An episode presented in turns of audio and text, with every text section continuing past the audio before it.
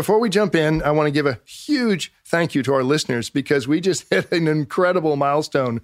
Redefiners has now seen over 1 million downloads since we launched in September of 2021. It is crazy to think how far this podcast has come in just two years but it's all about you, listeners. You did the million downloads. Thank you, thank you, thank you. Wow, 1 million is a massive number. It's hard to wrap my head around that. Clark, you and Nanaz laid a great foundation for this podcast when you started. I'm so honored to help carry it forward. Here's to the next million. Hoda, you're good for 2 million. Come on. well, listen, getting back to today's episode, we're excited to chat with someone who is really changing the game in their industry. You ask, do people need to learn before they leap? I actually think they need to leap in order to learn. That is the only way to learn. There's a limit to what one can really uh, apply to your own business if you're not experimenting. Call them change makers. Call them rule breakers. We call them redefiners. Join us in conversation with daring leaders who are creating extraordinary impact and driving change from around the globe. Each episode gives you a fresh perspective on your leadership and career journey. I'm Hoda Tahoun, a leadership advisor at Russell Reynolds. I'm Clark Murphy, the former chief executive officer and a leadership advisor. And this is Redefiners. Hi, everyone, and welcome to Redefiners. Today we have a special treat. This episode is the first in a two part series on technology and AI. Double the airtime, double the learnings. I'm so excited to talk with our guest today as he is at the forefront of some of the biggest issues global leaders are facing today, including technology, cybersecurity, AI, sustainability, privacy, human rights, and immigration. And the list goes on. He's been a key leader in the digital and information age, depending on what you want to call it, for the past 30 years. In fact, the New York Times has called this redefining leader a quote, de facto ambassador for the technology industry at large, end quote. Clark, that's quite a quotation from the New York Times. I was going to say, yeah, I'm kind of, I'm kind of intimidated to begin with. Okay, but maybe Hoda, you're going to have to take this one. But, but actually, everyone's asking about the role of technology, the power of technology, the fear of technology. Our boards, as we recruit executives, all of whom need to be digital executives, as you'd expect. But when it comes to AI, how much do they need to learn before they leap? That's right. So these kind of issues are at the forefront of who we're recruiting as leaders. So I'm, I'm pretty pumped up to, to ask the ambassador, if we will, all these questions. I know. I can't wait to pick their brain. And you know, Clark, that whole intersection of productivity, efficiency, innovation, how do you thread the needle? I mean, every client of mine is dealing with this in their everyday. They're thinking about technology, they're thinking about AI cyber risk. I mean, it's just everywhere. I don't think there's any industry that's not facing these issues today. Right. So this podcast has just moved for our listeners to four hours instead of 30 minutes. With no further ado, our guest today is Brad Smith, Vice Chair and President of Microsoft. Brad leads a team of about 200,000 professionals that operate more than 120 nations to guide and operate Microsoft. Brad joined in 1993, served in a variety of legal affairs roles in the Europe and US, and as Microsoft's kind of infamous general counsel in the early 2000s, he led the work to resolve the antitrust issues with governments around the world as well as companies in the sector. In his best-selling book called Tools and Weapons: The Promise and Peril of the Digital Age, Brad urges the sector to assume more responsibility, not less, and calls for governments to move faster to address the challenges that new technologies create. Certainly no easy task. So, Brad, welcome to Redefiners. Thank you. It's great to be here with both of you. Brad, we are so excited and we have a lot to unpack today. So, why don't we get started with the fact that you've been now with Microsoft for about 30 years? You've had a front row seat in not only how much the tech industry has changed, but also in how much has changed our business world, our societies, every piece and fabric of culture. The tech industry has obviously become a dominant force in every part of the global economy and really in everything that we do. So, as you look back at your career so far, are there moments that stand out for you as big shifts, not only in the technology aspects, such as the internet, of course, but just how the industry overall thinks and operates? I think there have been a number of shifts, and they encompass so many different things. A lot of shifts in technology, which in many ways have been the most important. But I'd actually start by pointing to a different shift. And I think you just hit the nail on the head with your question. Have there been shifts in the way the industry thinks about itself? Mm-hmm. Yes, there have. And I think they're ongoing. But what I would almost start with is an everyday experience that I think reflects a bit of human nature. I think most people, most of the time, actually look at themselves in the mirror and they like the way they look. Mm-hmm. But most people, when they look at a photograph of themselves, say, Oh, I don't look good in that photo. Mm. And I've often wondered, why do we like ourselves and the way we look in the mirror, but not in a photo? And I think to some degree, it's because the camera does a better job of capturing the way we look to others than the way we look to ourselves. And for most people in business, in life, in government, in a nonprofit, you do what you do because you're excited about it. You believe in what you're doing. You believe that what you're doing is good for others. Every company has a mission statement that is fundamentally about what it's doing for a community or a society. So the tech sector for a long, long time really thought about itself fundamentally as just being good mm. and not appreciating that the rest of the world looked at it a little bit differently. And I think the other adage or anecdote that captures this so well is a decade ago in Silicon Valley, people stood up and proudly said, We believe in moving fast and breaking things. And then eventually the rest of the world said, You know, I think you all are breaking more than you should. and you don't hear people in Silicon Valley say that anymore. And I think that's good. The industry has gone through a shift, I would argue, is still going through a shift in having to accept the responsibility that is being foisted quite rightly upon it. And the interesting thing about Microsoft is we had to go through that before others. We're not necessarily, and we never necessarily were the smartest kid in the class, but we had to enroll in this school before others did because it started for us in the late 1990s, even in the earlier 1990s, in terms of the responsibilities that governments were pushing on us. So we have more experience dealing with it at times than some of the other companies in the tech sector. And as you think about your specific career, was there a redefiner moment in how you saw and or shaped the role that you had and continue to have at Microsoft, perhaps in the tech world's role overall? The interesting thing about my 30 years at Microsoft is that in some ways you could say I've only had four different jobs.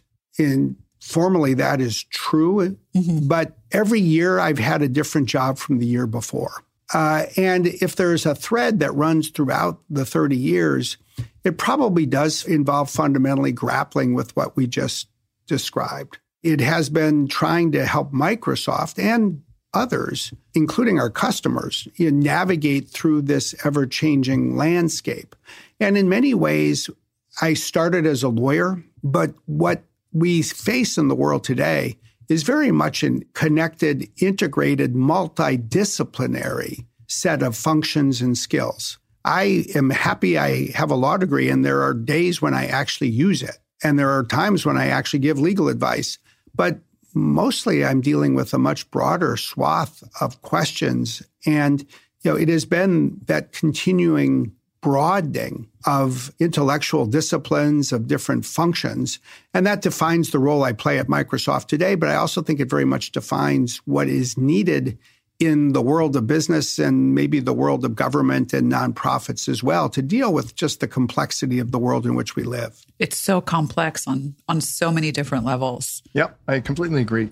Can we just go back to how we look at the shift in the industry and the concern or discussion with governments and regulators and I'm not trying to poke the bear here. I'm curious how you look at this pushing back against the power of technology industry who, as you say, the industry understands it now has responsibility and accountability.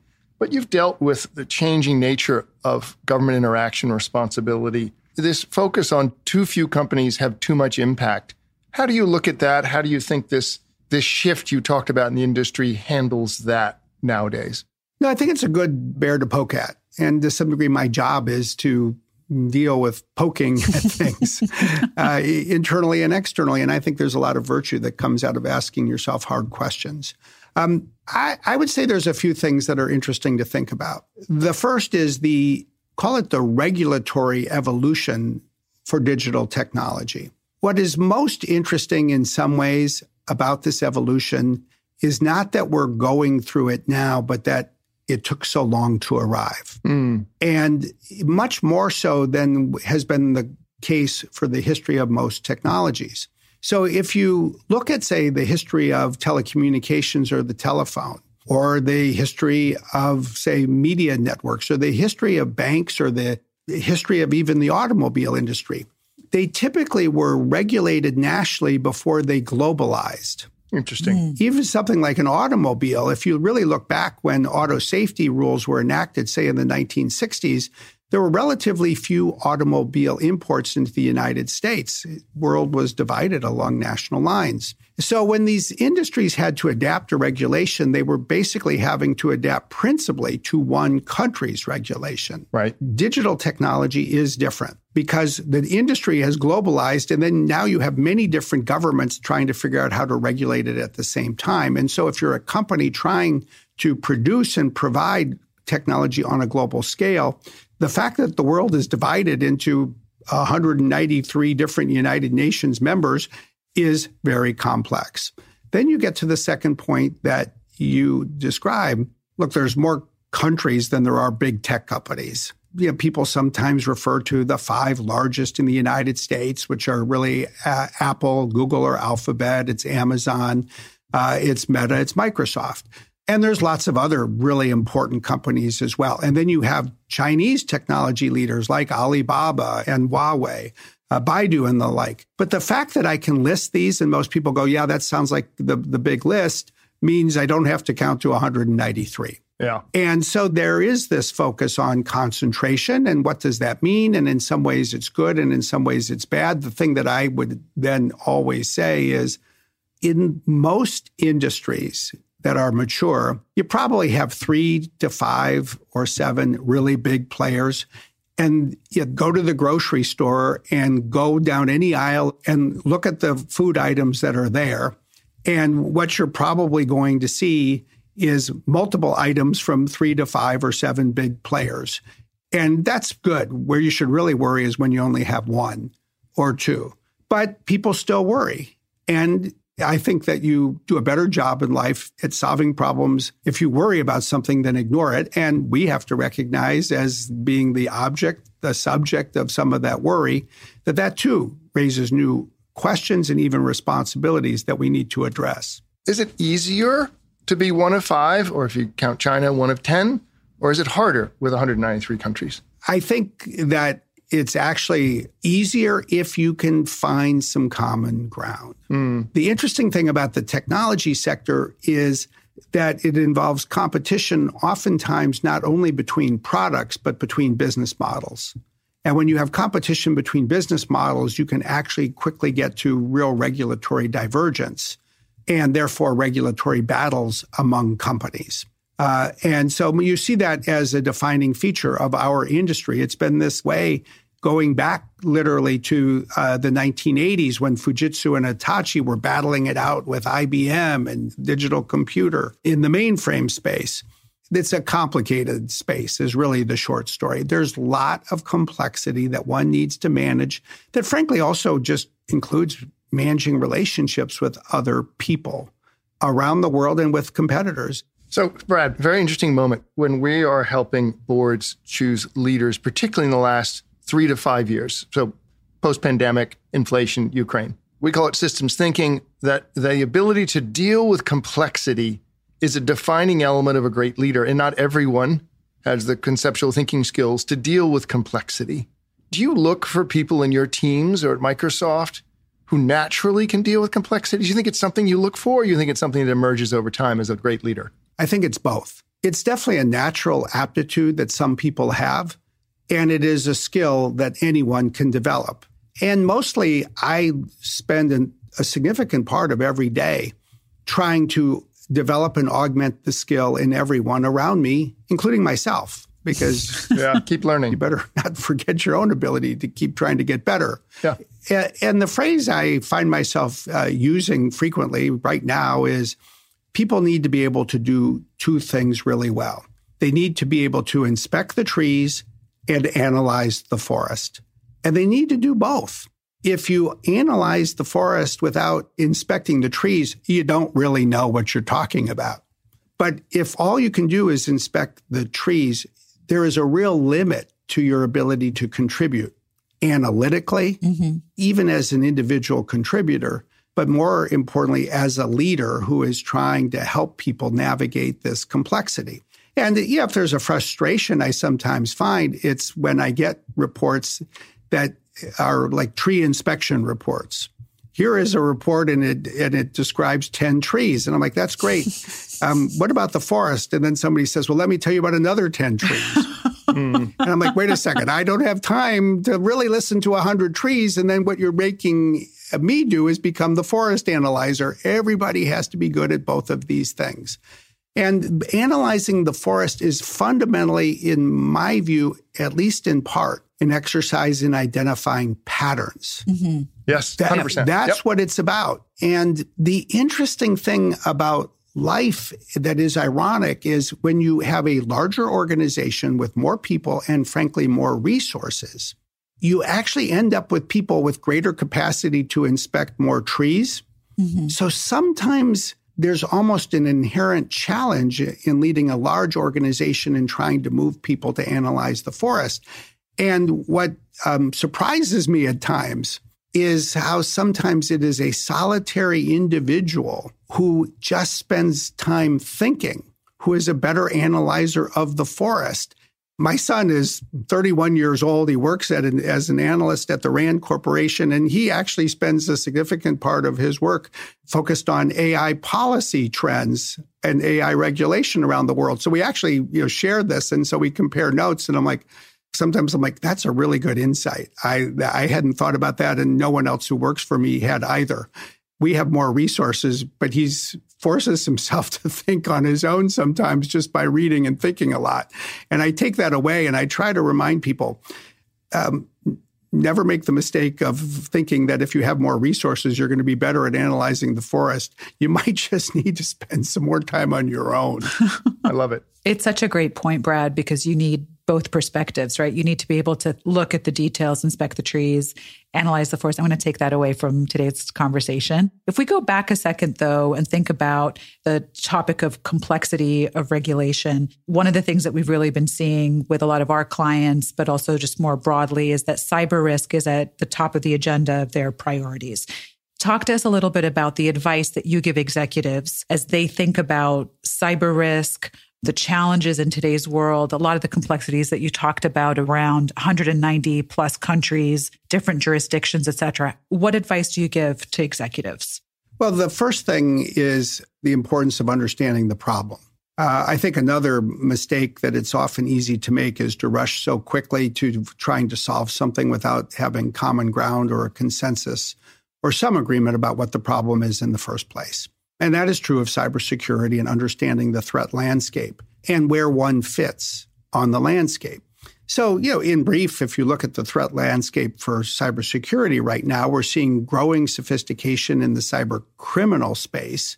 Mm. You know, fundamentally being driven by about 125 cyber criminal syndicates around the world that are fundamentally in the business of exploiting vulnerabilities to make money by ransomware or exfiltrating information and then making businesses pay to get it back. And then, second, uh, there are these nation state activities, formidable foes operating at a national scale with government resources that, in part, are focused on espionage of private or public information, but also, unfortunately and increasingly, really trying to plant malware in places like critical infrastructure mm. so that if there were hostilities, they could be exploited.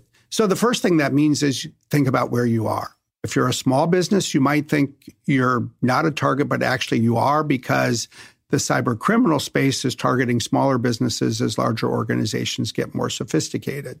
If you're a water company, oh my gosh, your critical infrastructure. You may have no information that is useful to a foreign government, but they sure would like to be in a position to cut off the water supply if there were ever a war. Start with understanding the problem. Then start with the solution. and go to the solution. And you know, really, we try to focus on two things. There is first what I call the 99% solution. Mm-hmm. The 99% solution involves taking four or five steps and doing it broadly across an organization. It starts with something like keeping your systems current, installing patches, and you know, just using multi-factor authentication as we've mostly become accustomed. And then there's the 1% difference. And especially if you're in an area that's subject to being targeting, you have to get even more sophisticated. But if you back up from that and you just try to apply it across the board, you know, there is an, uh, an analytical framework for almost every problem involving a technology threat. Understand the problem, where it's going, and where you fit on it. Understand the solutions and how they're evolving because they will continue to evolve. We'll be right back with Brad Smith, but first let's hear from Manish Dubey, an executive director in our New York office. He shares why finding leaders who are tech savvy is crucial to the success of your organization. This is the voice of Amy Landucci, Chief Digital and Technology Officer at Haleon, who we interviewed as part of our Tech Officer Vantage Point video series. One of the most important things that the C suite and the CEO and the board can be doing is actually continuing to challenge the organization on not accepting status quo. Because I think in a world where you're not accepting status quo, you're asking people to be curious, it naturally lends itself to experimenting with technology and moving forward with technology. In this series, we asked tech officers from world leading organizations to give us the inside track on how to unlock advantage through tech. We know that tech transformation is messy, it's complex, it requires difficult trade offs, and the odds of failure are high. Yet, with the right leaders at the helm, it's entirely possible to succeed. And we are not just talking about tech leaders. The CEO and everyone in the C suite has to be behind the transformation. That's where we come in. We help organizations find and develop tech savvy leaders who understand how technology drives growth. To hear from leading tech officers on how they have implemented tech transformation at their organization and the leadership lessons they have learned along the way, please visit the link in the show notes. Now, back to our conversation with Brad. If we shift a little bit, Brad, talk about sustainability, where Microsoft and you personally have been quite aggressive in the commitments of Microsoft. And full disclosure to our listeners, we recruited the chief sustainability officer to Microsoft with Brad. Melanie, you said we're going to eventually be carbon negative. So a large part of that is not only your own operations, which the buck stops with you, but your suppliers and how you look at all of the integrated operations. Tell us about sustainability and how do others continue to lift the bar on themselves as you have on Microsoft? It is, I think, the issue of the decade, if not the century, given the magnitude of what is a real climate crisis. And I think most scientific research and evidence has validated that conclusion. It's going to change every part of the economy globally, and it already is. And it's another example of how we just need to fundamentally drive change in how we behave, how we work, and how we invent and use technology. Um, now, I would say a few things. At Microsoft, Satya Nadella, our CEO, Amy Hood, our CFO, and I stood on a stage together at the beginning of 2020 and said, We are declaring a moonshot. We will be carbon negative by the end of this decade. We're going to reduce our emissions and then we will be removing from the environment every year after that point more carbon than we emit. The first thing I will say is like the case when the United States said in 1961 it would go to the moon, we didn't have all the answers. I'm not sure in hindsight we even understood all the problems we would need to solve.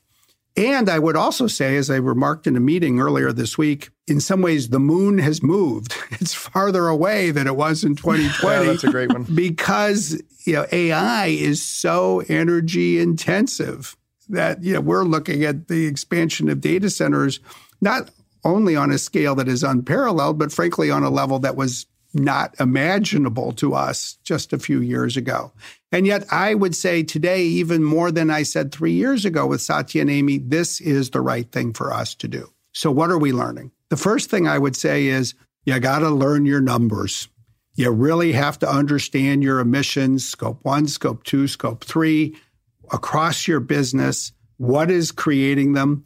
what is upstream in your supply chain, what is downstream in the usage of your products, and then how can you move the needle to reduce them. And for us, a game changer, actually, Clark, as you said, was the work that you helped us with, recruiting Melanie Nakagawa as our chief sustainability officer. And, you know, out of that work, you know, fundamentally what we are finding is eh, that we have a very diversified business. It's very complicated, it's global, but you can look at a few things that will really determine whether we succeed or fail. Can we be purchasing semiconductor chips by the end of this decade that mostly are fabricated in plants that are running on carbon free energy? Can we be building data centers out of materials that are no longer like the steel and concrete that we use today that emit so much carbon just in order to create them? You know, is it greener steel? Is it greener concrete? Or is it some alternative to steel and concrete? Can we do the same thing with the fuels that we use in a variety of contexts?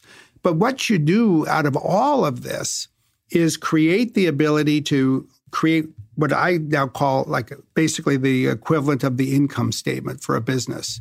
It's our carbon emissions statement that then looks at all of these, looks at it in every business, looks for the common threads, and then looks at how we can drive change. And we create technology now, the Microsoft Cloud for Sustainability, to help businesses do this. Everybody's going to have to do this, I think, because of the regulations that are quickly coming in Europe and elsewhere. And in a way, I'd say it's a good thing. You would never run a business without understanding your finances. You cannot sell your stock to the public without having financial controls that lead to reliable financial reporting. What the world did with just generalized accounting principles, it is now doing with generalized carbon emissions accounting principles. And out of that accounting, there emerge the insights that lead to effective action. I have a question, Brad. We're asked all the time as, as we give, and I, I personally wrote a book on sustainable leadership and give a lot of discussions around the world to boards of directors. They all say, What measurement system should I use? I've got accounting systems. I've got things developed at World Economic Forum. I've got industry. I've got MPP. What do we use to start? Well, uh, Clark, I just can't resist swinging at this softball.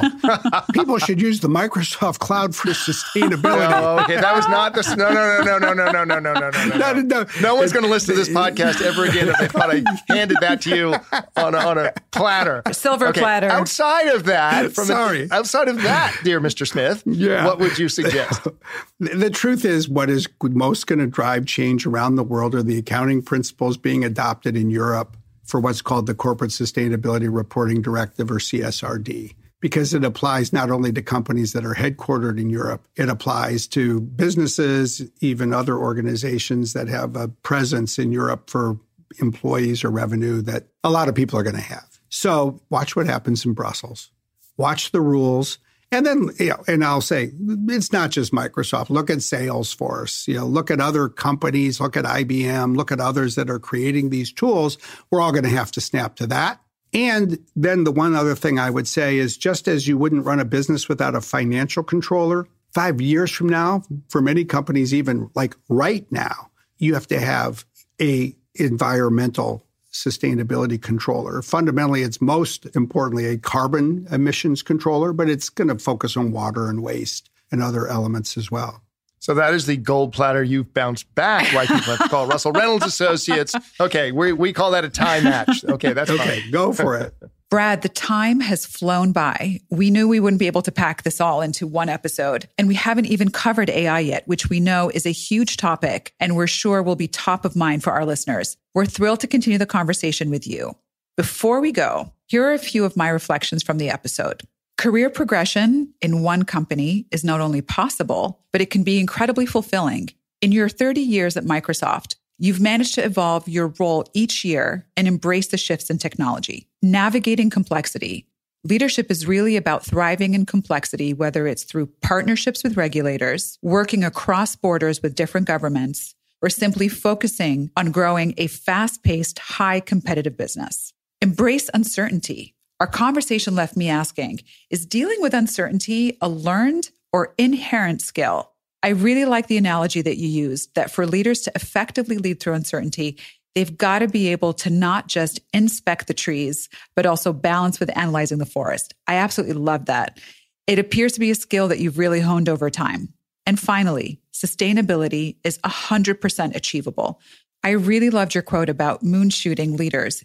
Even when the moon moves, Microsoft has committed to becoming carbon negative by 2030. I was really inspired by your predictions for the future, Brad. I really hope that carbon emission statements will become the new income statements. And I really hope the sustainability controllers will become important in every company. It's really, really so inspiring. This has been incredibly fascinating. Brad, thanks for sharing your wisdom with us. We can't wait to continue the conversation. Thanks to both of you. Thank you all for joining us in this episode of Redefiners. Come back for part two of our conversation with Brad Smith in two weeks. We'll also be posting a link to Brad's book in our show notes. It is fascinating. You've got to check it out. For more compelling insights from leaders across industries and around the world, listen to Redefiners wherever you get your podcasts. Thank you so much for joining us. To learn more or get in contact with us, visit our website at russellreynolds.com, find us on LinkedIn, and follow us on X, formerly known as Twitter, at RRA on Leadership. All the best.